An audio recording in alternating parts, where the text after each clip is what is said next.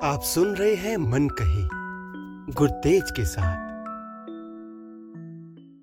ਪੰਜਾਬ ਜਿਸ ਦੇ ਸੀਨੇ ਤੇ ਵਿਸ਼ਵ ਦੀਆਂ ਸਭ ਤੋਂ ਪੁਰਾਣੀਆਂ ਅਤੇ ਅਤੀ ਵਿਕਸਿਤ ਸਭਿਅਤਾਵਾਂ ਪਨਪੀਆਂ ਜਿਸ ਨੂੰ ਕਦੀ ਸਪਤ ਸਿੰਧੂ ਦੇ ਨਾਮ ਨਾਲ ਵੀ ਜਾਣਿਆ ਗਿਆ ਜਿੱਥੇ ਵੇਦਾਂ ਦੀ ਰਚਨਾ ਹੋਈ ਸਰਸਵਤੀ ਤੋਂ ਲੈ ਕੇ ਯਮੁਨਾ ਤੱਕ ਸਭ ਨੇ ਇਸ ਧਰਤੀ ਨੂੰ ਆਪਣਾ ਪਾਣੀ ਪਿਲਾਇਆ ਜਦੋਂ ਦੁਨੀਆ ਭਾਸ਼ਾ ਤੇ ਬੋਲੀ ਦਾ ਵਿਕਾਸ ਸਿੱਖ ਰਹੀ ਸੀ। ਉਦੋਂ ਇੱਥੇ ਤਕਸ਼ਿਲਾ ਗਿਆਨ ਦੀ ਜਵਾਲਾ ਬਣ ਕੇ ਦੁਨੀਆ ਨੂੰ ਰੁਸ਼ਨਾ ਰਹੀ ਸੀ। ਇਸ ਭੂਮੀ ਨੂੰ ਅਨੇਕਾਂ ਵਿਦਵਾਨਾਂ ਅਤੇ ਸੰਤਾਂ ਨੇ ਆਪਣਾ ਨਿਵਾਸ ਸਥਾਨ ਬਣਾਇਆ।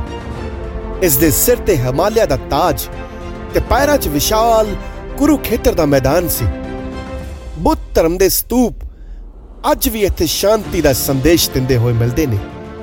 ਇੱਥੇ ਹੀ ਰਾਮਾਇਣ ਦੀ ਰਚਨਾ ਹੋਈ ਤੇ ਪ੍ਰਸਾਰ ਵੀ। ਭਗਵਾਨ ਸ਼੍ਰੀ ਰਾਮ ਦੇ ਪੁੱਤਰਾਂ ਨੇ ਇਸੇ ਧਰਤੀ ਤੇ ਹੀ ਆਪਣਾ ਸਾਮਰਾਜ ਸਥਾਪਿਤ ਕੀਤਾ। ਇੱਥੇ ਹੀ ਮਹਾਭਾਰਤ ਦਾ ਸ਼ੰਖਨਾਦ ਤੇ ਪਹਿਲਾ ਪਾਠ ਹੋਇਆ। ਕੁਰੂਖੇਤਰ ਦੀ ਭੂਮੀ ਤੇ ਇਹ ਯੁੱਧ ਲੜਿਆ ਗਿਆ ਤੇ ਇੱਥੇ ਹੀ ਖਾਲਸਾ ਪੰਥ ਦੀ ਸਥਾਪਨਾ ਵੀ ਹੋਈ। ਇਹਦੀਆਂ ਵਿਸ਼ਾਲ ਬਾਵਾਂ ਦੂਰ ਦੂਰ ਤੱਕ ਫੈਲੀਆਂ ਹੋਈਆਂ ਸਨ। ਕਾਬੁਲ ਤੋਂ ਲੈ ਕੇ ਤਿੱਬਤ ਤੱਕ ਤੇ ਮੇਰਠ ਤੋਂ ਲੈ ਕੇ ਮੰਗੋਲੀਆ ਤੱਕ। ਇੱਕ ਵਿਸ਼ਾਲ ਤੇ ਸੰਘਣੇ ਵਣ ਵਾਂਗੂ। ਅਨੇਕਾਂ ਜਨਜਾਤੀਆਂ ਨੇ ਇਸ ਨੂੰ ਆਪਣੇ ਖੂਨ ਨਾਲ ਸਿੰਜਿਆ ਹੈ। ਭਾਰਤ ਦੇ ਸੀਨੇ ਤੇ ਹੋਣ ਵਾਲੇ ਹਰ ਹਮਲੇ ਨੂੰ ਪੰਜਾਬ ਨੇ ਪਹਿਲਾਂ ਆਪਣੀਆਂ ਬਾਹਾਂ ਨਾਲ ਰੋਕਿਆ ਹੈ। ਸ਼ਸਤਰ ਅਤੇ ਸ਼ਾਸਤਰ ਦੋਨਾਂ ਦਾ ਗਿਆਨ ਪੰਜਾਬੀਆਂ ਨੂੰ ਸੀ ਅਤੇ ਹੈ। ਸਮੇਂ ਦੇ ਜਲਵਾਯੂ ਨੇ ਇਸ ਦੀਆਂ ਸੀਮਾਵਾਂ ਨੂੰ ਬਦਲਾਵ ਦੇ ਰੂਪ ਵਿੱਚ ਪਰਿਵਰਤਿਤ ਕੀਤਾ। ਕਦੀ ਸਪਤ ਸਿੰਧੂ ਤੇ ਫਿਰ ਪੰਜਾਬ। ਸਨਾਤਨ, ਹੂਣ, ਕੁਸ਼ਾਣ, ਆਰਿਆ, ਬੁੱਧ, ਮੁਗਲ, ਸਿੱਖ, ਬ੍ਰਿਟਿਸ਼, ਹਰ ਸਾਮਰਾਜ ਨੂੰ ਪੰਜਾਬ ਨੇ ਦੇਖਿਆ ਅਤੇ ਅਪਣਾਇਆ। ਉਹ ਪੰਜਾਬੀ, ਜਿਨ੍ਹਾਂ ਨੇ ਸਿਰਫ ਭਾਰਤ ਹੀ ਨਹੀਂ, ਬਲਕਿ ਵਿਸ਼ਵ ਦੇ ਹੋਰ ਦੇਸ਼ਾਂ ਨੂੰ ਵੀ ਆਪਣੇ ਪੈਰਾਂ ਤੇ ਖੜਾ ਅਤੇ ਵਿਕਸਿਤ ਕੀਤਾ। ਭਾਰਤ ਦੀ ਆਜ਼ਾਦੀ ਦੇ ਇਤਿਹਾਸ ਵਿੱਚ ਵੀ ਪੰਜਾਬੀਆਂ ਦੇ ਬਲੀਦਾਨ ਦੀ ਗਾਥਾ ਮੋਰੀ ਹੈ।